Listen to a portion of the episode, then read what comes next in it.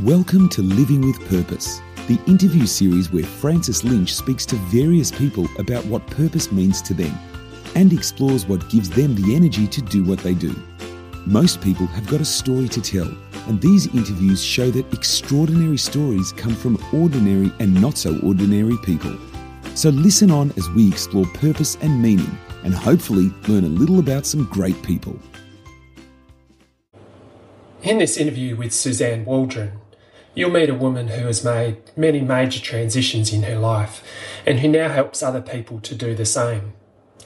Suzanne specialises in the field of human behavioural change and holds a master's degree in applied coaching and neurolinguistics. She works as a coach, a motivational speaker, and as a group facilitator. As you'll hear, she's also great fun, makes people laugh and smile, and has worked out pretty clearly what her purpose in life is all about. Please join me as I have a conversation with Suzanne. Thank you, Suzanne, for coming along and being part of the podcast this morning. Um, I've given a, an introduction to you uh, already, but um, how would you describe yourself in your own words?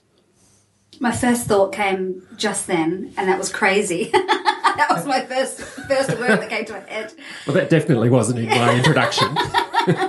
no, that's okay. You can keep that out.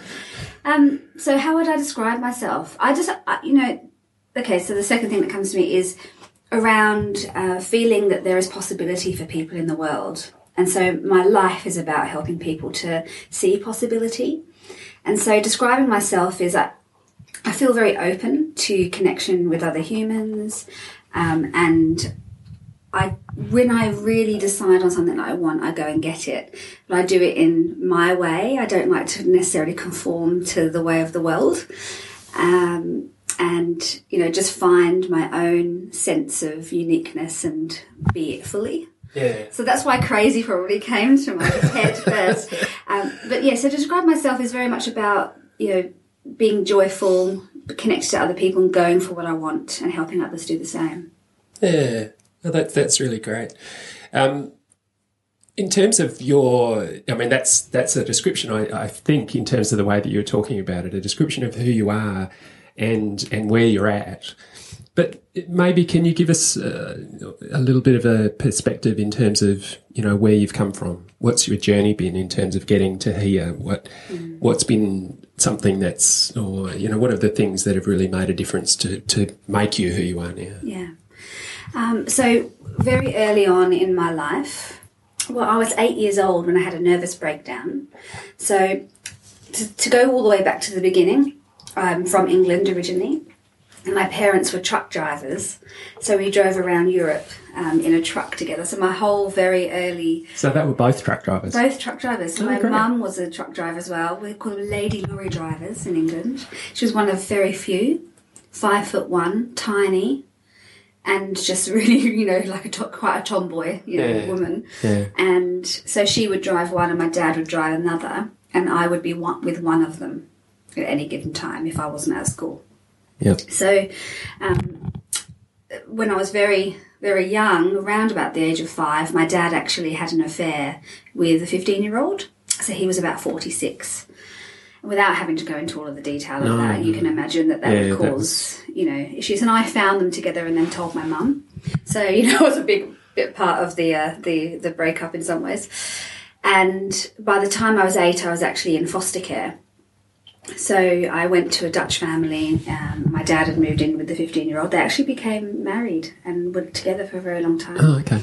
And my mum went off into a different direction and, and had different um, partners. And because of the breakup and the obvious, you know, uh, legalities of the breakup and the fact that my mum was actually quite um, an unwell person mentally, I ended up in foster care, and that's when I had a, a nervous breakdown. So uh, all of that led then into homelessness by the time I was 15. So we can we can go into any of this as much as you want. I'm just giving you the, the high yeah, stuff no, no, to no, start with. I mean, it's, it's interesting because I think it, it, it's, I mean, these are things that obviously have had a major impact mm. uh, in terms of where you've come from. That's right. And, and maybe paint a picture as to That's how right. you've become yeah. who you are now. Yeah. yeah. And so, so by the time I was 15, Uh, I was homeless in England, um, living in fields and cars rather than streets. It was in the country, and and then by the time I was um, seventeen, I've met my now husband. So we've been together twenty years next year. Wow. I know. I don't feel like I'm old enough to say that, but I am just. I'm just old enough to say that. And uh, and then I moved to Australia and and I had some really difficult years. Um, but now I work in human behavioural change. I've done a lot of study and work in, in, in how humans operate, literally like a manual for the brain. And I work with people really deeply on the, what happens with inside of them that doesn't serve them. So that's my quick snap, snapshot. Yeah. And so, so when you say you, you work with people uh, to to help them unlock or, or to work with what doesn't serve them, um, uh, obviously that's that's really, as you say, quite deep work. And and uh, is there is there anything that really um, not drove you, but but sort of pointed you in that direction of of really trying to work out. Um, how, how you ended up in that work, Yes, I suppose. Yeah. When I was really young, uh, I was really uh, able to build rapport very quickly, and I think that comes in hindsight down to creating safety. So the quicker I could get people on my side, the quicker they, or the more likely they weren't going to be able to hurt me or want to hurt me. Because I was hurt a lot from the very early ages. You know, people. One of my mum's partners had dragged me along the, the, street when I was very small, six or whatever, till my feet bled because we were late for school. So all those sorts of things.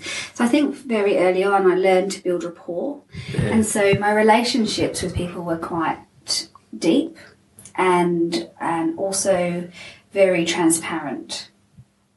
So finding myself all the way through my life thinking about what I wanted to do, I didn't think like that. I was in survival mode for a long time. Yeah. And all I did know that I was really good at, at serving people. I was really good at connecting and communicating with people. And then once I put a bit of study to that a little bit later on, because I was in leadership roles in corporate world and things like that. And, and as I started to solve and release a lot of my old hurt and uh, and help forgiveness happen, I became a lot cleaner, if you like, of my old world, you know, the old world that I was living in. And then was able to see outside of myself and beyond myself. And that's when I started to realise that I had the capacity to, to learn about humans and then help them. So I had to do my own work first. So was that a self-led journey though? That when you say you're doing your own work, it was it was personal reflection and and reading and and whatever. Yeah, I did. I did my master's degree in coaching, and that over several period, uh, several years of a period, um, we we basically had to use ourselves as subjects as well. So if you can imagine, you know, basically five years of work. And, and understanding methods and tools and theories based on self because the people had to practice on you and you had to practice on them. It's scary. so five years of just constant, you know, figuring it out. And also, I had had some mental health help before that as well with counsellors, and yeah. I also worked for Lifeline as a crisis counsellor. So Yeah. there's lots of, mo- you know, just iterative moments that helped me to understand more about uh, what the world was about from that perspective, and then how I was to, to move through it, and maybe on the get the other end, get out the other end. Yeah. So were there particular people that really influenced uh, how you sort of moved through those Yes. those parts of your life? There are several people that stand out. There's two people in England when I was 15 who I couldn't get a job because I didn't have an address. Yeah. And I couldn't get an address because I didn't have, didn't have a job. so uh, basically, I was in a pub um, with a, a, a fellow, and uh, he was my boyfriend at the time, and he was trying to help me with places to stay and, and things like that. And the woman actually just let me use her telephone number and her address uh, so that I could actually apply for jobs. And then, you know, within moments, I, with literally within about 48 hours, I had a job and then I was in working and then I could afford a place to Yeah. live. Yeah. And another woman, um, she was the first person I rented a room from when I was 15, and I had a £50 note. That's all I had, and that's how much it cost per week to have a room. And she just welcomed me with open arms, gave me two weeks instead of one, included food. So those people were strangers to me. I don't even remember their names. I'm not even entirely sure I knew the lady that I stayed with, the rent lady. I don't even know if I knew her name. But I use them example as examples now as well about people going beyond themselves and doing the smallest thing that can change the life on the pathway of a person that you're connected with. Yeah. So they're strangers, let alone the people that I've met throughout my life um, who have really been committed to connecting with me and keeping connected. So um, there's a lady in Melbourne when I, I first lived in Melbourne, and I'm, I'm we've known each other now for 18 years, and she was the first person I met in Melbourne. And she sort of stuck through all of my emotional baggage that I had as a friend. She's a, she's older than me. She's in her sixties, so she sort of became my surrogate mother, really, in, in Australia. And my husband, you know, he's a, another person who is. People often say, "Well, you're nothing like your parents." And I think, well, no, it's probably because I'm like Phil. I met him when I was 17, and he really helped me to, um, to, to grow up really and live some of his family's values rather than mine. I could go on. I can tell you there are some really significant people who've helped shaped my integrity and my values. So it's really been a journey of, of, of living with people mm. and, and really growing and learning and and seeing them as role models. You know that they could take a stranger into their family, so to speak. Yeah. And and not turn away and not walk away even when things are difficult. Uh, and even when I was being strange, because I was strange in Melbourne in terms of my mental health was a little bit shaky, um, so I would do strange things. And Robin never turned away, and um, yeah, I'll be for, forever grateful. And there's people in England as well from a very early age that looked after me that in, in the street that I lived in when my parents went missing and things would yeah. happened. So I know I jump around in the timeline a bit, but um, there are just so many different people who who have shaped, helped shape who who I am and where I want to be. I, I think. Look, I, I really resonate with that. I think that there, I can remember times in my life where you know the kindness of strangers, in a mm. sense, and and someone really being prepared to trust somebody, trust me in my life, where you know there was uh, every reason not to trust me. Yeah. You know, yeah. You know when I was a, a, a younger person, and, and, so yeah, that's it's, it's a really that, those things stick with you, obviously. Yes. So. And I think it's because I had such a shaky upbringing, yeah. and people weren't necessarily they didn't have my back. My parents yeah. did not have my back, and so those people did, and it took a long time. It, it, it, took a long time to prove that they would be there. You know, because we're twenty years on now, yeah. and so that's helped me to feel secure and safe now. I'd like to be able to give that to other people.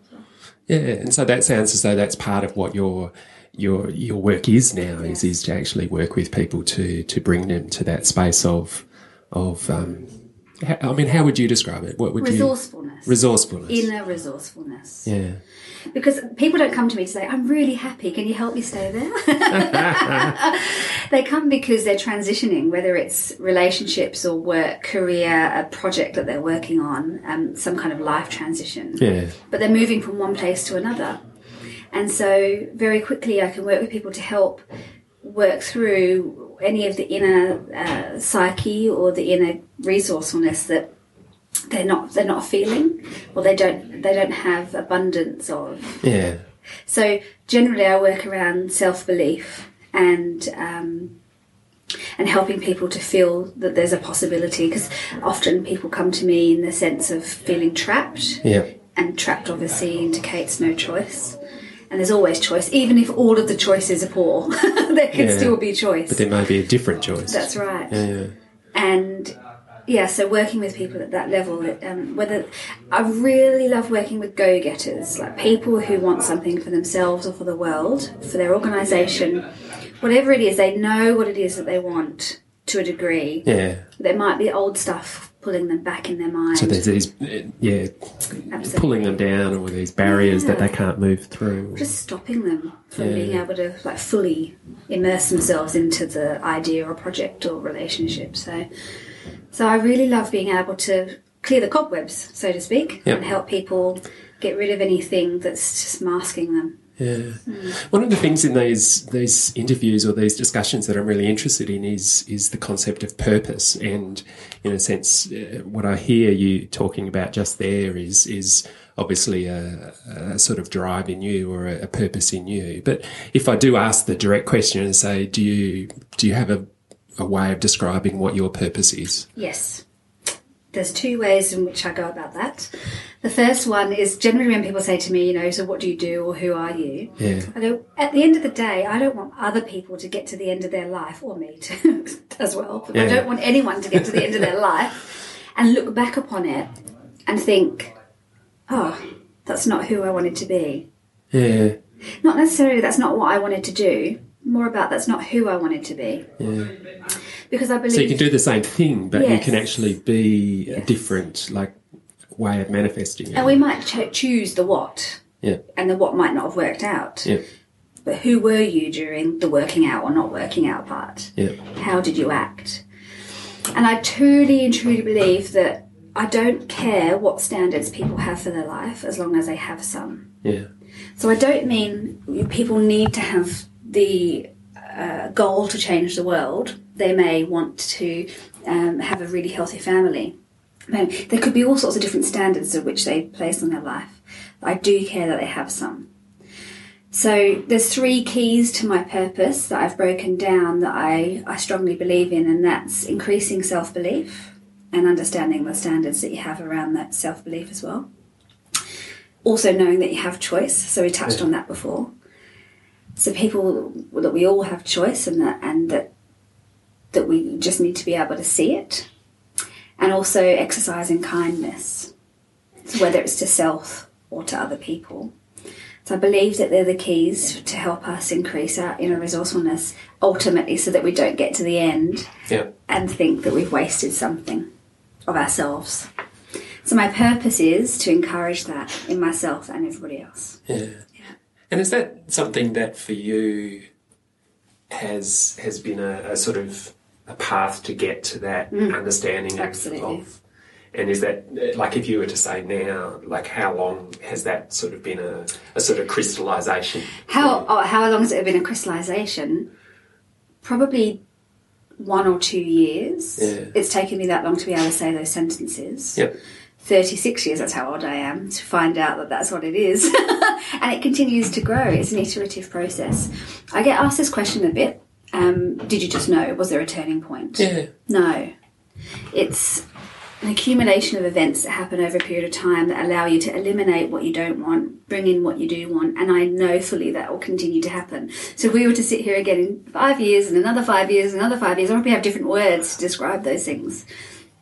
I think ultimately, I believe my purpose will be the same, but it might just sound different as I crystallise. Yeah, well, I'm really interested in that because that is one of the things I'm really asking people as I go and, and have these conversations is um, so obviously there is this sense for you that um, maybe how you would have described purpose, say five or 10 or 15 years ago, may have been different. But um, it also sounds for you that that uh, sort of 10, 15, 20 years ago, the purpose may have actually been not understood or, or wouldn't have been able to be No. sort of described even. That's right. Yeah. Because if you think about it, you know, my early purpose was survival. Yeah. Then it was trying to build relationships, and then it was earning money. Um, then it would be partying.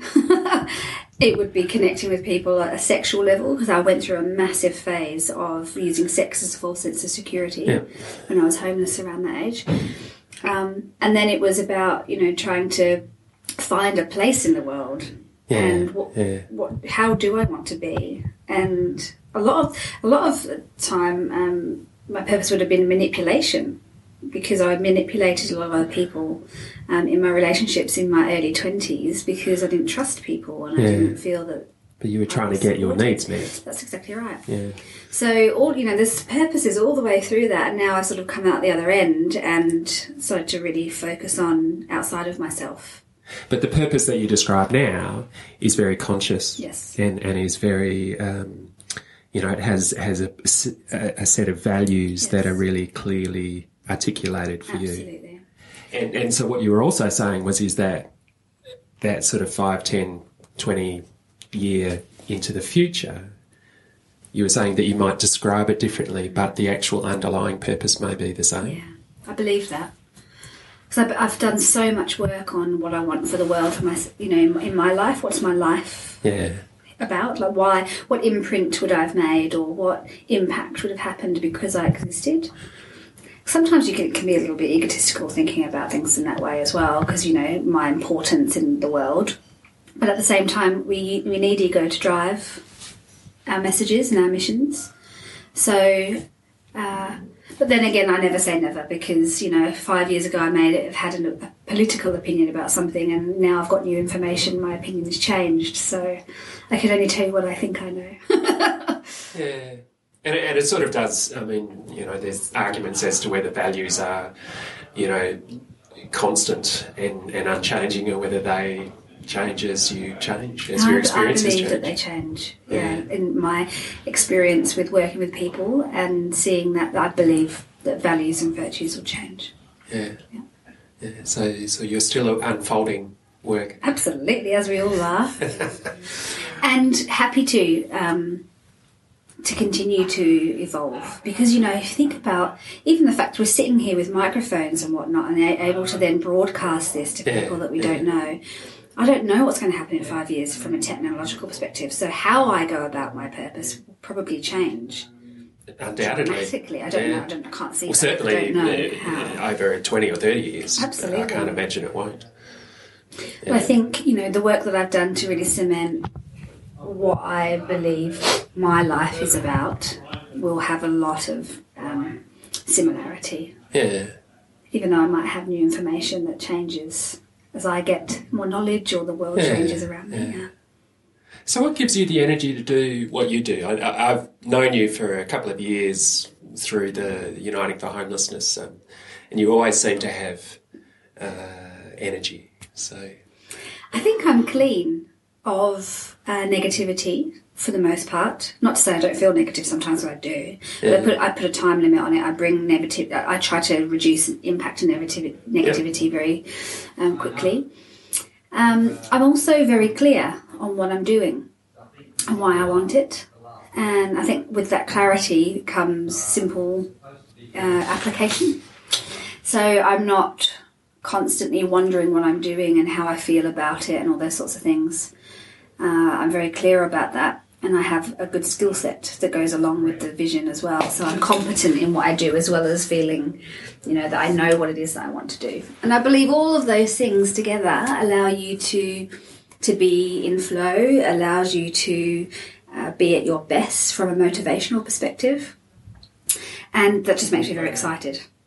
And so I bounce around, just wanting to do more. Balance is a good word.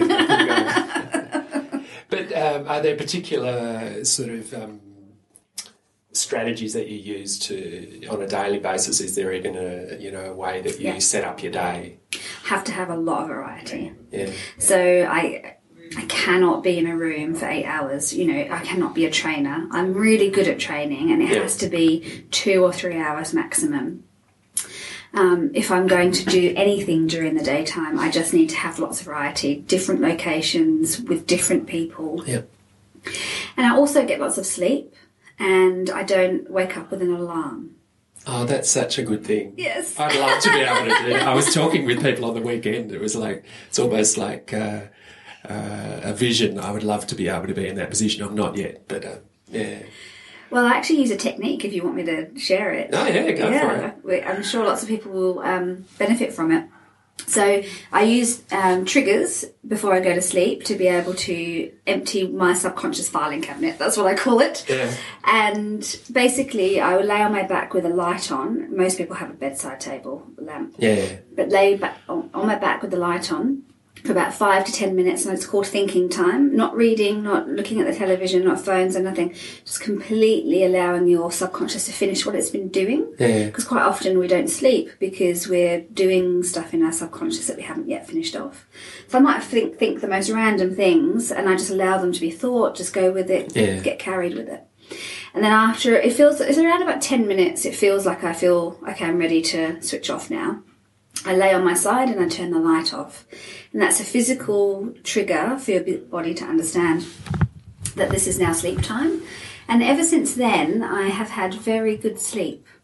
And also, if I do wake in the middle of the night, say I've eaten too much sugar or too much food or something before I've gone to sleep, and then I wake up and then I start thinking about something, either because I'm excited or worried or whatever it might be, I, I, I say to myself, Your brain, Suzanne, is an absolute machine. And it is a special effects department, and it's the best special effects department in the world. Yes. And at the moment, you are hallucinating. you are in an illusion because right now what you need to do is sleep. So just allow that to go. So I actually have to do a conversation with myself. Say Yeah. this is not what I need to be doing right Yep. now, and then I go back to sleep. Yeah, yeah, So that's been working really well for a good five years now. yeah. I must admit, I, I sleep very well, but um, and it's interesting because I think there are sometimes when I go to bed and I know that I have to get up at a particular time, and I just do, and I don't have to have an alarm. But there are other times when I just uh, Yes. yeah, yes, need that that prompt to actually get up. Yeah. So I do try not to set an alarm. I let my body wake up when it needs to, and that can be really varying. I've noticed as well, between five thirty and seven thirty, maybe Mm. even eight sometimes. So I don't, I don't have meetings very early in the morning. I tend to make meetings from ten o'clock onwards, Yep. so that I can have an ease into the day. Yeah. I, sometimes I'm working from seven o'clock, but um, essentially I don't have to be anywhere. Yeah, so you're not setting up seven thirty breakfast meetings. Well, actually, I do do that, but I like breakfast meetings because I like like bacon and eggs. so there's a good motivation as well. Is there anything that you know? Do you do you use meditation practices or things like that? Or? Yeah, and I do it really quickly. So I teach meditation and I do meditation classes, and I've gotten to the point where I can change my state very quickly. So it can be 30 seconds to two minutes where I just close my eyes and get very focused on my int- in- intentions and my attention. Yeah. Uh, so yeah, I use little practices. And what I'd like to increase doing actually more of is transitioning between places. So spending 30 seconds or so uh, in a practice of breathing and setting intentions, transitioning between activities Yeah, or spaces that you're yeah. in. So it's being very intentional about Yeah. you know noting the transition. Yes. Yeah. And whilst I think I'm quite good at it, I'd like to be a little bit more conscious of it and uh, a little bit more intentional around that. So that's something I'm working on. Yeah. Okay. Um, can I? I know this is really, in effect, a lot of what your work is about. But if if somebody, you know, whether it's through your work or or through other ways, you know, was saying to you, "I'm really not sure what my purpose is," or you know, how do I go about actually understanding why I'm here or what I'm about? I know it's a huge question, but you know, what, what's what's important to you when when someone's actually sort of not sure about what their purpose is, and how do you actually assist someone? Yeah. Well, the first thing that I always do is help people to get into a sense of resourcefulness. Yeah. So, quite often when people come to me with that question, they don't believe they're worth a purpose, or they don't think that they, sh- you know, they should have one, or that they deserve one. So, I actually get people into a state of resourcefulness, so they think that there is a possibility, and that they're now willing to explore. So then, when we get to that stage, um, I actually start to get people to look at the end of their life. I take them to the very end of their life in their imagination and look at all this some beautiful neurolinguist, neurolinguistic techniques that I use that help people to search inside of their subconscious about some rules that they've set up, the standards of their life. And so we look at the very early ages of their life and the very end of their life and, and today's part of their life and look at all the similarities and trends of what's important to them. And as we start to look at that, we start to get a really clear picture of the core of who they are and what's the most important thing for them in the world, for themselves. Then I go outside of themselves. So strategically and practically, and from a work role perspective, or from a personal perspective, or a family perspective, like what imprint would you have left on your life? And so we start to then explore those importances, and they will then be able to formulate their own purpose, no matter or standards, whatever that is, from there. So it's a real sort of process of starting with resourcefulness and then looking at what's important in their life. And is that a purpose or a, a process rather where, um, yeah, there's there's variety. Do you do you really see variety in the way that people can can go through that process in terms of how quickly or how deeply people can access those states?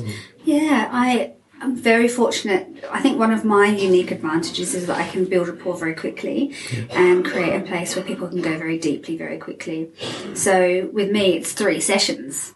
That's it. They, you know, they get to a point where they go right. I have some forward momentum in which they can become self-sufficient in the question as well. They don't need me. Yeah, yeah, Um, from a process perspective, or I think people tend to to go through the same process because it's a natural question for Yeah. people to ask, Yeah, yeah. and they go through the same sort of questioning ideals within themselves. So I do see trends in the way people go about yeah. processing that question.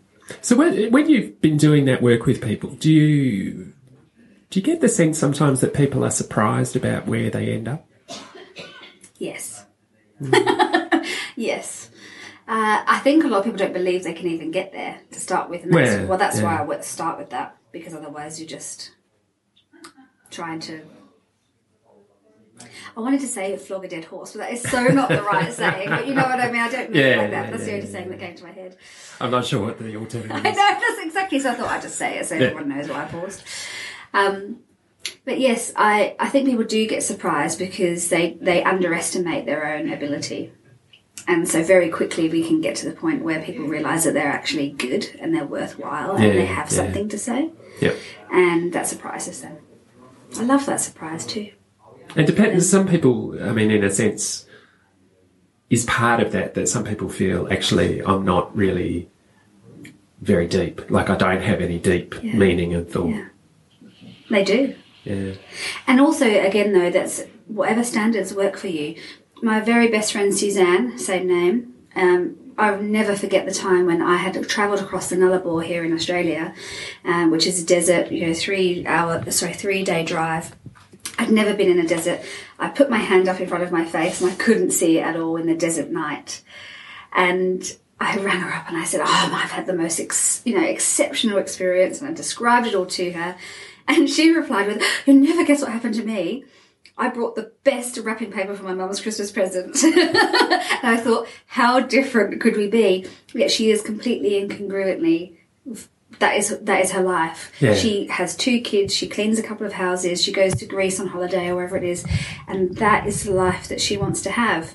And she is completely happy Yeah. and I'm completely different and completely happy. And it's just a great illustration of what standards Yeah. cause people to feel, you know, exceptionally motivated. And yet you can also be best of friends. Absolutely, Yeah. yeah. Yeah. So that was really that was really interesting. Yeah. So if if um if I was to ask you, you know, are there particular um, suggestions that you would make to people, you know, in terms of books or blogs or podcasts um, that actually are important to you or you find uh, sort of interesting? I really like listening to NPR. So it's N for Nelly, P for Peter, R for Roger. So that's the American yeah, yeah station. Or- American station, yeah. and it's a, a compilation of the TED talks. Oh, okay, all right. So they spend 50 minutes, basically, say the the, purpo- the purpose of this topic was purpose. Yeah, They would get different TED Talks, clips of those Yeah. TED Talks, and then interview the talker. So basically, they would have you'd have you listen to a little bit of the TED Talk, and then the person talking about that part. Oh wow! I haven't actually seen that one, so I'll, I'll find it and Yeah. I'll put it in the show That'd notes so that people can see it. Because you can listen to it in the car. I love I- podcasts. Yes. Yeah, Well, obviously, because you're doing it. That's good to know. that's right. So NPR is really good. I love it for trips that are you know 30 minutes in the car Yeah, or on the train wherever you might be. That's really good. Um, what else do I? I spend most of my time doing rather than listening and reading. I have to say, yeah, yeah. I'm not too much of a reader, though I have a lot of books. And I have learned that you don't actually have to read the whole book. You can skim through it and get inspiration from Absolutely. a chapter and things like that. I always Yeah. think I have to read the whole thing, you know, in order and very deeply. It was a revelation to me actually when I was at uni that reading the intro and the conclusion of a journal article was actually as much as you needed to do a lot of the time. I remember doing my masters just recently, and I cried thinking I I cannot read that entire book, and someone actually had to sit down. You don't have to read the whole thing. You just need to take the what? So that's what I started to realise I didn't have to. yeah, Um, So I do like reading things uh, that I, I am reading a book, or this will be a good one for everyone. Um, the Emotional Life of Your Brain by Dr. Richard Davidson.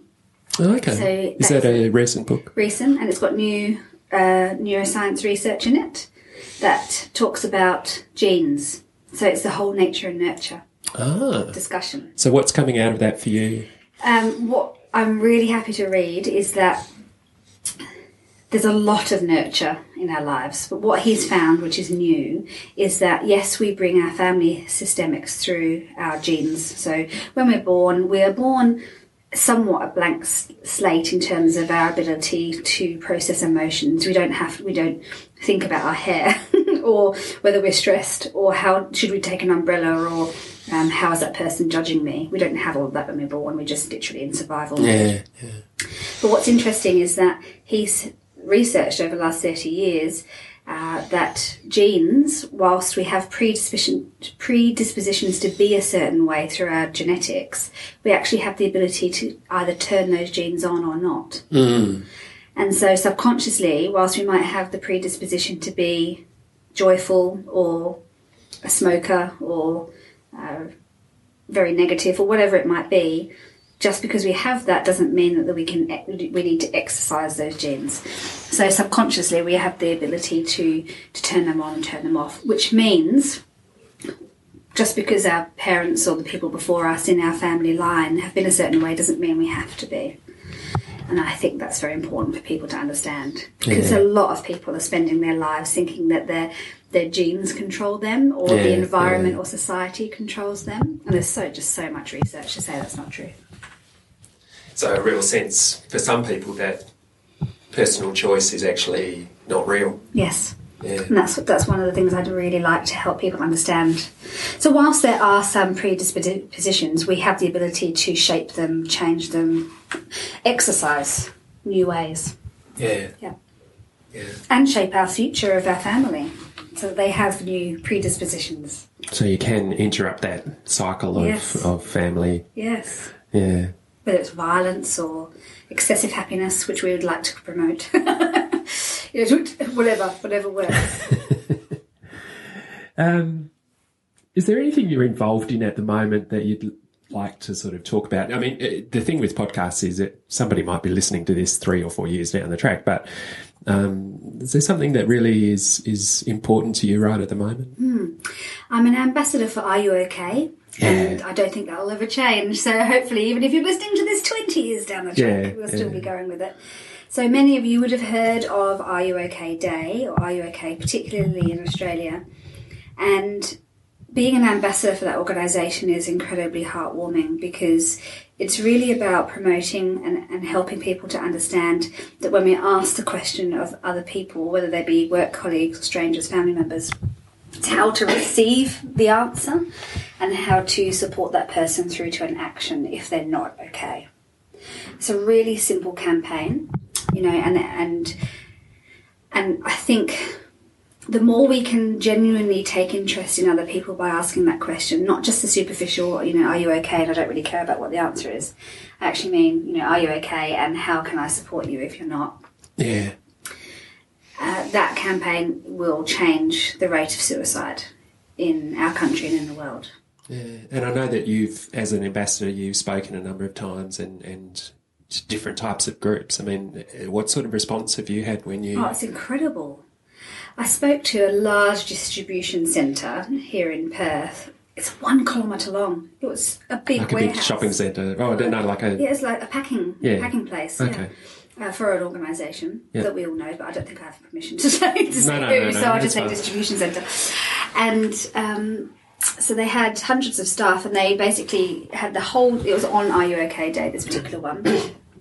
And they had activities throughout the whole day. So I spoke to Oh, them for wow. 15 minutes, and then the next group would come in, and the next group. Then they had a sausage sizzle. They had um, this competition where they had to kick a ball through a, a, a goal and things like that. And every time they got it, the organisation would do a dollar donation and things like that. So they were kicking it really fast and really getting good results as well. So Oh, they good, would have been donated quite a lot.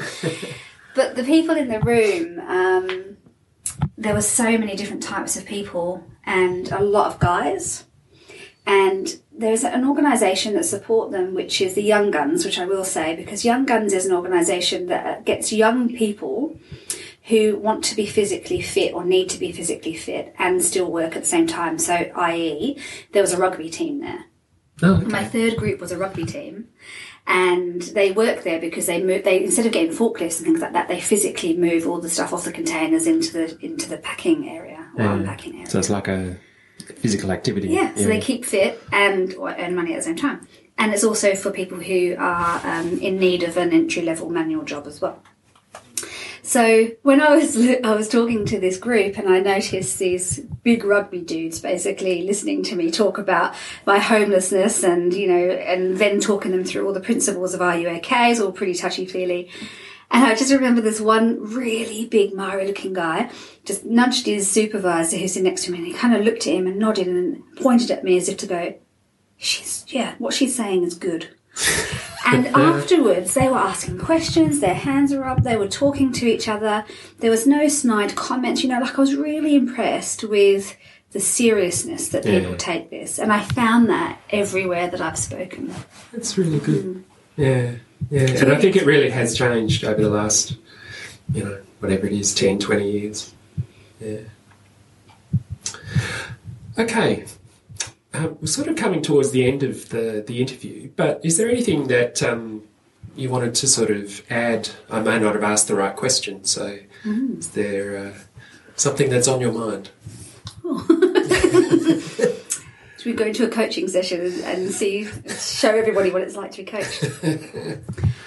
Uh, oh, yes, yes, thank you. I just needed a little bit of a pause then to let my subconscious do its little message, and it came. I, I, as you've probably worked out, I trust my subconscious because it has a lot of information in it. Yeah. And so I give myself space to n- not always consciously know, and then I just use my instincts. So that that's something I'd love for people to do more of.